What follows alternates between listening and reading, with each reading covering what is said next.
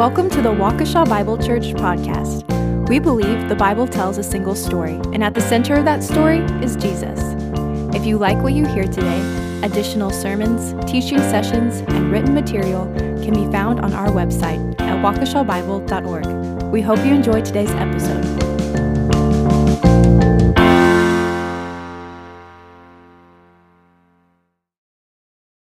Good morning. Today's reading is from Matthew 28, verses 1 through 10.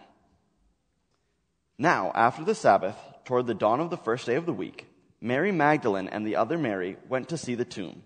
And behold, there was a great earthquake, for an angel of the Lord descended from heaven and came and rolled back the stone and sat on it. His appearance was like lightning, and his clothing white as snow. And for fear of him, the guards trembled and became like dead men. But the angel said to the women, do not be afraid, for I know that you seek Jesus who was crucified. He is not here, for he has risen. And he said, Come see the place where he lay. Then go quickly and tell his disciples that he is risen from the dead, and behold, he is going before you to Galilee. There you will see him.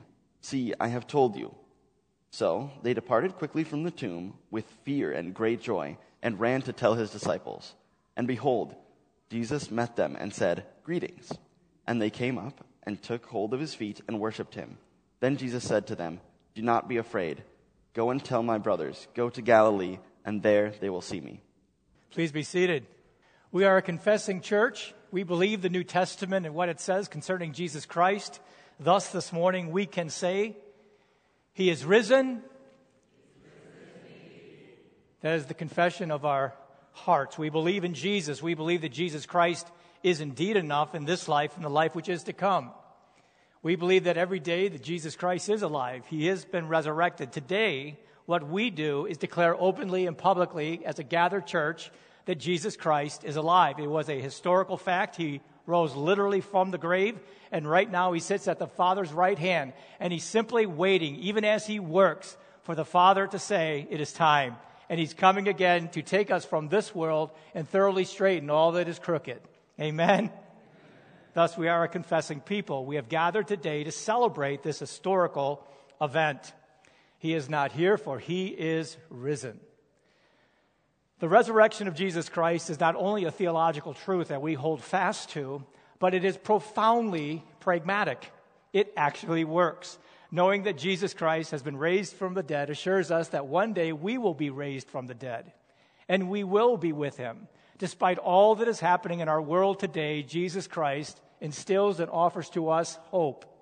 He has prepared a place for us. He will gather us unto himself, and we will be with him forever. That is the hope that we have in Christ Jesus. We live in a world that is broken, a world filled with sorrow, loss, and absence. But Jesus Christ and his resurrection assures us of a better hope. There is nothing trivial in the truth that Jesus Christ has been raised from the dead. Paul will tell us in 1 Corinthians 15, the passage we had read earlier, that if Jesus has not been raised from the dead, then our faith is vain and we are still in our sin.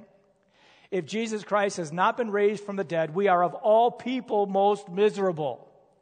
Life would indeed be unbearable. But a God of theory is of no earthly value. Either he is alive and active or he is dead and impotent and passive. A dead, impotent, and passive God is how Isaiah the prophet would describe the idols of the people. And today, as we have gathered as the people of God, confessing and believing in the resurrection of our Lord Jesus Christ, my prayer is that we would be awakened to the full power of He is not here, for He is risen, as He said. Let us pray. Our Father in history, you raised your Son from the grave and you declared him to be your Son, the Son of God. Father, it is not possible to make too much of this moment. And our fear is that we will make too little of this moment and not know and choose and feel the impact of His resurrection and ascension in our lives. Father, may we openly show we are disciples of the risen Christ. We offer to you ourselves in this moment. Use it to change the way we think forever. We pray this in Jesus' name. Amen. Now, by way of background, if you've been tracking with us, we have been experiencing Passion Week. And on Friday, Mary Magdalene and the other Mary. I always thought how odd that she's referred to as the other Mary. That's like someone saying to me, Well, you're Mike's little brother.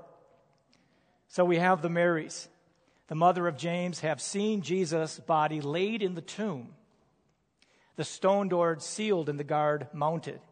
Now, soon after dawn on Sunday morning, the first day of the week, they return to see and to probably mourn the passing of Jesus. The sealing of that tomb had marked death's victory, but now God's agent rolls back the stone and sits on it, symbolizing our Lord's triumph over death.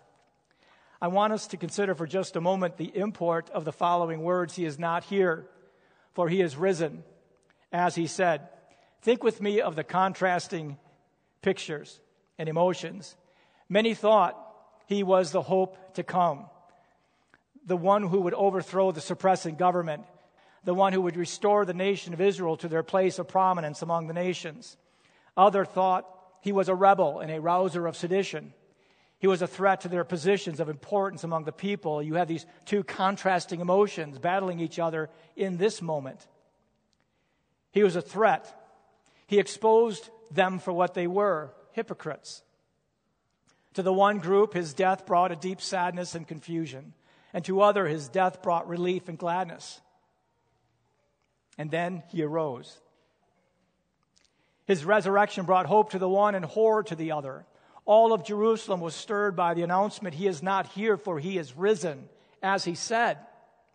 His resurrection confirmed the historicity of His crucifixion, and all of history pivots on this one powerful punctuation mark. He was crucified and buried, and on the third day He rose again according to the scripture. The thought that he arose filled them with anxious energy. They ran with unbridled joy. The ecstasy of the one is contrasted with the misery of the other. He is not here, for he has risen, as he said. For the one, their hope is now secured, and for the other, their doom is pronounced. Think about those around him and how they reacted to him.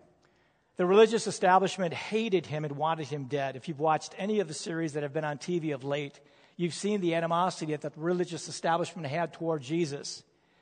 Think about the emotional strain this must have had on Jesus and his disciples, knowing that everyone wanted you dead. His own disciples would betray him, they would deny him, and they would flee from him. He was brutalized by an imbalanced judicial system. His suffering was misunderstood by those who saw it. When he bore the sins of the world, he was separated from his Father. And yet it pleased God the Father to crush him in order to save humanity. I cannot even fake understanding as to what it meant when he said, Eli, Eli, Lama Sabachthani. My God, my God, why have you forsaken me? But this is the backdrop to our resurrection passage as it is found in Matthew 28. The resurrection of Jesus Christ from the dead is the finishing element to the greatest story ever told. Everything we have read from Genesis through Malachi and the introduction of his life in Matthew's gospel takes us to this moment, this climactic moment within the story of God. His incarnation, crucifixion, and ascension are the other three elements. Today we are here to celebrate this pivotal moment in the provision of God for the redemption of man by grace alone, through faith alone, in Christ alone. As noted in Matthew 28, the story is witnessed by three groups of people. Each group represents what they saw and heard. All three groups speak of our Lord's absence through resurrection. Now, we believe what the New Testament says concerning this event. We see it as a historical, valid document. And I wish to quickly note the three witnesses to his resurrection that confirmed this truth. The first we see in the first five verses. It reads Now, after the Sabbath, toward the dawn of the first day of the week, Mary Magdalene and the other Mary went to see the tomb. And behold, there was a great earthquake, the second time the earth shook in these three days. For an angel of the Lord descended from heaven and came and rolled back the stone and sat on it. His appearance was like lightning, and his clothing white as snow. And for fear of him, the guards trembled and became like dead men. But the angel said to the women, Do not be afraid, for I know that you seek Jesus who was crucified. He is not here, for he is risen, as he said. The first report we have is that of the angels. Luke's gospel tells us that there were two. This is the heart of the testimony of the angel to the women. It is what Paul wishes Timothy never to forget Jesus Christ risen from the dead. Jesus Christ has risen from the dead.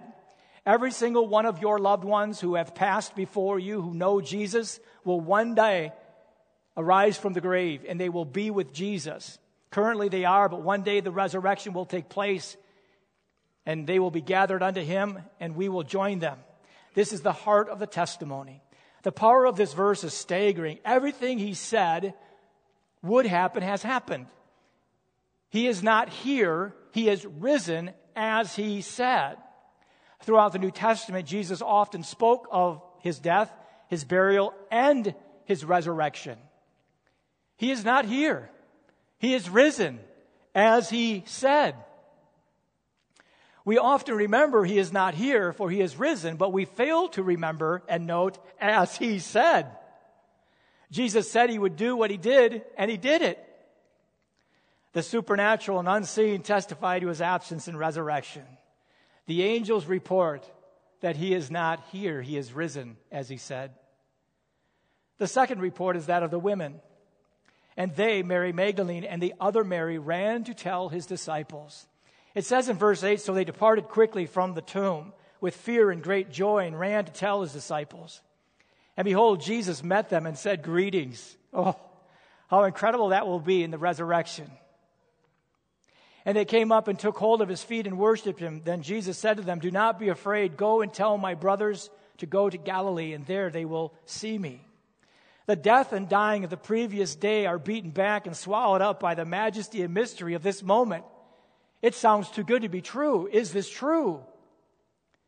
There is an anxiousness felt in the approach of the women named Mary. She trembles at the magnitude of this moment where heaven and earth meet, and in wrath, mercy is remembered, the justice of God and the peace of God embrace. And the exchange, what Psalm 85, verse 10 says, the kiss of reconciliation. It is impossible for the fear and joy to be contained. Fear, for it is too amazing to be true, but it is. And joy. He is not here, for he is risen, as he said. And like the earth, we tremble at the magnitude and mystery of the story's climax. What would it have been like to be there? It is considered common knowledge in the historical context that women have little to no credibility as witnesses in the legal setting.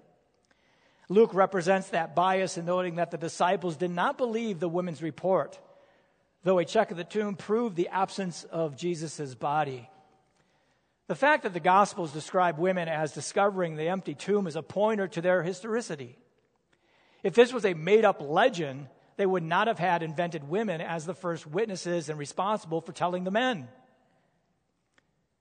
Jesus took those whose word society said wasn't trustworthy in court and made them the most reliable witnesses to the greatest event in history. He is not here, for he is risen, as he has said. The underrated and unappreciated testify to his absence and resurrection. And the third group are the soldiers. It is interesting what this text tells us. It says in verse 3 the appearance was like lightning and his clothing white as snow, and for fear of him, the guards trembled and became like dead men. They were present when the angel acted and spoke. They saw and heard the same thing as the women present. The intentional deception of the soldiers and the calculated untruth of leadership no longer surprises us. The soldiers certainly realized something extraordinary had occurred, enough to warrant a report to the Jewish authorities. No sooner had the good news been revealed than they had sought to deny it. Matthew notes that the falsehood of the guards was still widely believed at the time of the writing. And indeed, identical or similar stories are still used today to deny the resurrection. But we are gathered today celebrating the historicity of that event. Jesus Christ is alive today. And that stands against everyone else out there who would say otherwise. We believe what the Bible says concerning this fact. But the fact that neither the Jews nor anyone could ever produce the body of Jesus is hugely important. The empty tomb is a historical fact which points to the truth of the resurrection. Matthew's intent is to show Jesus as the resurrected Christ, to tell us that Jesus Christ is alive. And that resurrection matters today. In his death, burial, and resurrection, Jesus begins to merge two realms, heaven and earth. He is right now setting up heaven on earth. And one day the earth will be covered with the knowledge of his glory as the waters cover the sea. And as God's promised seed, Jesus brings about all that God intends for his people. In Jesus, all of God's promised blessings shall go to the nations. You and I are living proof of that truth. What he has started in merging heaven and earth, he will finish at his second coming. And because Jesus rose from the dead and lives, he will keep all of his present and future promises. Be encouraged. Right now, Jesus is preparing a place for you to be with him for your joy, just as he said. I'm wanting us to consider John chapter 14. In John chapter 14, we have recorded the closing words of Jesus to his disciples in the upper room as they celebrate the Passover just prior to his death. They were anxious of the unknown, and Jesus speaks to them peace. And in John chapter 14, it's a familiar passage, verses 1 through 7, but listen to what he said. Let not your hearts be troubled. Believe in God, believe also in me. In my Father's house are many mansions. If it were not so, I would have told you and that I go to prepare a place for you. So while he has been crucified, buried, and now that he has risen and is ascended and sits at the Father's right hand, he has been preparing for us this place, this new garden. And he says, If I were not so, I would have told you, as I said. Verse 3 And if I go and prepare a place for you, and he's speaking all of this prior to what's about to happen. I will come again and will take you to myself. Amen. That where I am, you may be also, and you know the way to where I am going. So Jesus says to his troubled disciples, prior to all of this, I'm going to leave you, but in my absence, I will be preparing a place for you. So when I come again and receive you unto myself, you will be with me in that place. As he said, that's the promise of God. Thomas then says to him, I, I love the disciples. Thomas says to him, Lord, we do not know where you are going. How can we know the way? And Jesus said to him, I am the way, I am the truth, and I am the life. And no one comes to the Father except through me. In Christ, we are accepted by the Father and we have access to the Father. As he said, if you had known me, you would have known my Father also. From now on, you do know him and have seen him. Just as Jesus spoke of his resurrection, he is not here, for he is risen, as he said. So also he speaks of a future home for those who believe in him. Jesus said, Come to me, all you who labor and are heavy laden, and I will give you rest. Jesus said this, and Jesus did this. The Bible says that if we confess with our mouths the Lord Jesus and believe in our hearts that God has raised him from the dead, we will be saved. I openly confess with my mouth the Lord Jesus, and I believe in my heart that God has raised him from the dead. And based on the testimony and integrity of Christ, I am saved. The question is do you know this Jesus? Every necessary provision has been made by God. His resurrection is confirmation that the Father has fully accepted his Son's work in our behalf. Nothing has been left undone. It is finished. Are you willing right now to let your own work go and receive his work in your behalf? You cannot cling to who you are and what you've done and be saved. You must let it all go and believe in Jesus only. Do you know Jesus Christ? This morning, as the people of God, we come together to celebrate the historicity of that event. We openly and publicly declare that Jesus Christ is alive, that he has been raised from the dead, he ascended to the Father's right hand, and he now only awaits to come again and receive us unto himself. And while he's been gone, he's preparing for us a place so that we will be with him forever. Amen. If you don't know this Jesus, we invite you to come and believe. Talk to us afterward, and we'd love to tell you about this resurrected Christ. Please stand with me as we close in prayer. Father, as your people, when we strip it all away, our greatest joy is knowing you. Knowing you. Holy Spirit, change us so that we will believe all you have said concerning ourselves and Jesus. Father, may this day be a day of remembrance, of celebration, and of life. As we go from this place, may we take this with us. And we, may we openly and publicly declare to people, He is risen. He is risen indeed. I pray for those who might not know you at this time. Father, I ask that the Spirit of God would cause them to believe that, they, that He would turn their hearts toward you and that they would confess with their lips that Jesus is Lord and believe in their hearts that God has raised him from the dead so that they too might be saved. We thank you for this day of remembrance. In Jesus' name, amen.